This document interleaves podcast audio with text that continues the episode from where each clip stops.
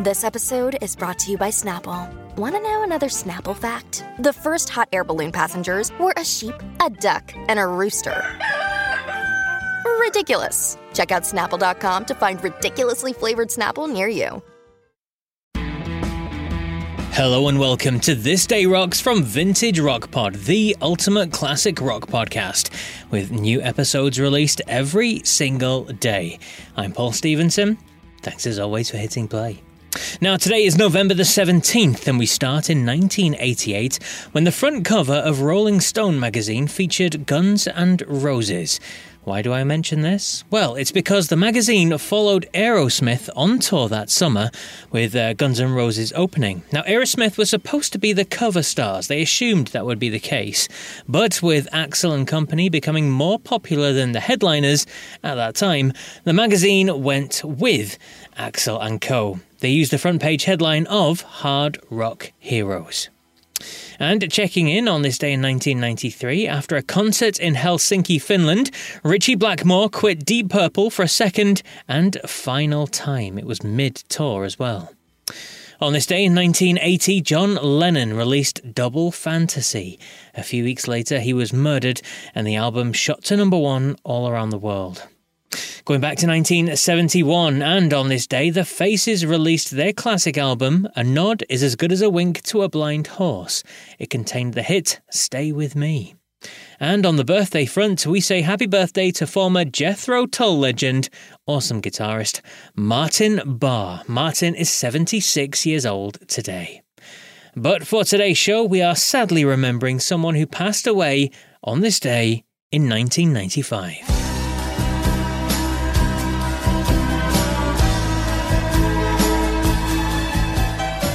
Yes, on this day in 1995, singer, songwriter, and all round top Geordie Alan Hull passed away. Alan was a founding member of the band Lindisfarne, who scored some big hits in the UK with top 10 songs including Run for Home, Meet Me on the Corner, and Lady Eleanor, plus a number one album with Fog on the Tyne, as well as other top 10 albums including Dingley Dell and Nicely Out of Tune.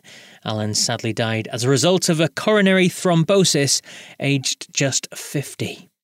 Now, I spoke with his former bandmate of so many years, Ray Laidlaw, on episode 53 of Vintage Rock Pod, and here he is talking about Alan's passing and the recent tribute documentary all about him. And then um, something else that was sad. Obviously, Alan passed away uh, in 1995 suddenly, and that must have been devastating for the band and difficult for all of you at that time. It was. It's and it's uh, it's still still difficult. Um, it was. T- t- well, put it this way: it was the way best way I can describe it, it was a, it was a shock, but not a surprise because he wasn't the fittest of people, but it was still a massive shock. And I think we were all in shock for a few months. You know, we didn't just couldn't really believe it had happened. So initially, you get through something like that just by sort of you gather together, don't you, and you support each other. Yeah. And that's what we did. We helped the family get through the funerals and all that stuff, and keeping the press away because there was they were desperate for some dirt. You know, you know what they're like. Yeah.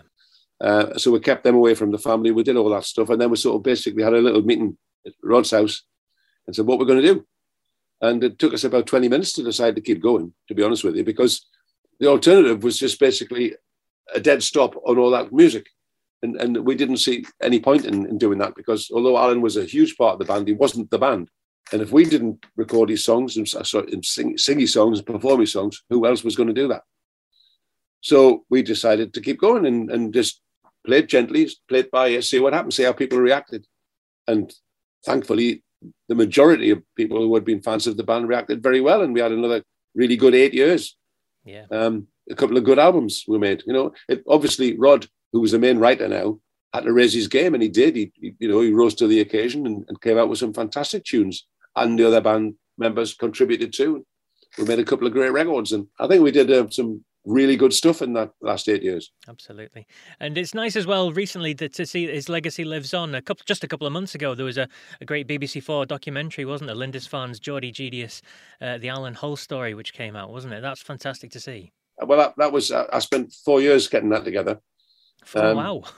uh, from initial idea, um, but actually the initial idea was much longer ago than that. But but four years working on it seriously to try and get it made, and um, we were all thrilled to bits with the reaction you know, because um, we knew it was a story that needed to be told, you know, because Alan was sort of basically in the back of in music fans' consciousness. He was there, sort of in the background.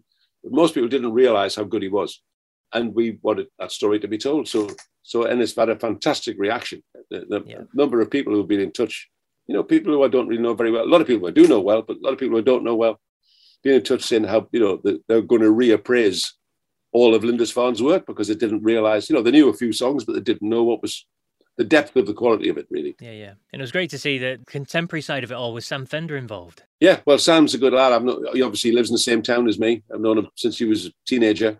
And um, we asked him originally if he'd just do an interview, and he said, yeah, sure, I'd love to. You know, he, he was familiar with the songs. And then when we were getting close to wanting to actually get the thing done, it suddenly occurred to us if we could get him to front the show, it would open it up to a whole new audience.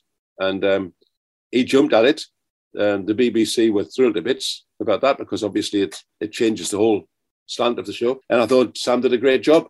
You know, I think he's got a future in TV if he gets sick of being a rock and roller. the brilliant Ray Laidlaw there. Check out the full interview to hear the fascinating rise of the band, an unlikely success story in many ways for a folk rock group from the northeast of England who split up and reformed and just got bigger and bigger. And they ended up releasing a song with one of the biggest high profile footballers of the day, too episode 53 for all that sort of stuff, definitely please do check it out. But that's it for November 17th. I'll be back tomorrow with more on this day rock goodness. But until then, take care.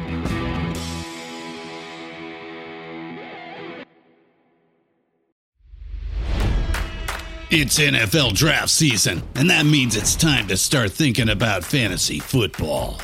FantasyPoints.com features industry leading experts and prognosticators using proprietary hand charted data to help you score more fantasy points. FantasyPoints.com is the place to go for whatever kind of fantasy football you play. Whether you play fantasy football, daily fantasy sports, or do a little bit of everything, Fantasy Points has the meticulously researched content to guide you to victory. And why wait for the fall? Fantasy Points also covers the new spring football league, the UFL. Join the guru, John Hansen, Scott Barrett, Joe Dolan, and other massive names in the fantasy football universe with an exclusive offer. Use code Pantheon for 15% off any fantasy points package, including the all in package, with access to every article, tool, and data nugget that Fantasy Points has to offer. That's fantasypoints.com and code Pantheon for 15% off at Fantasy Points. Fantasypoints.com. Code Pantheon. Score more fantasy points.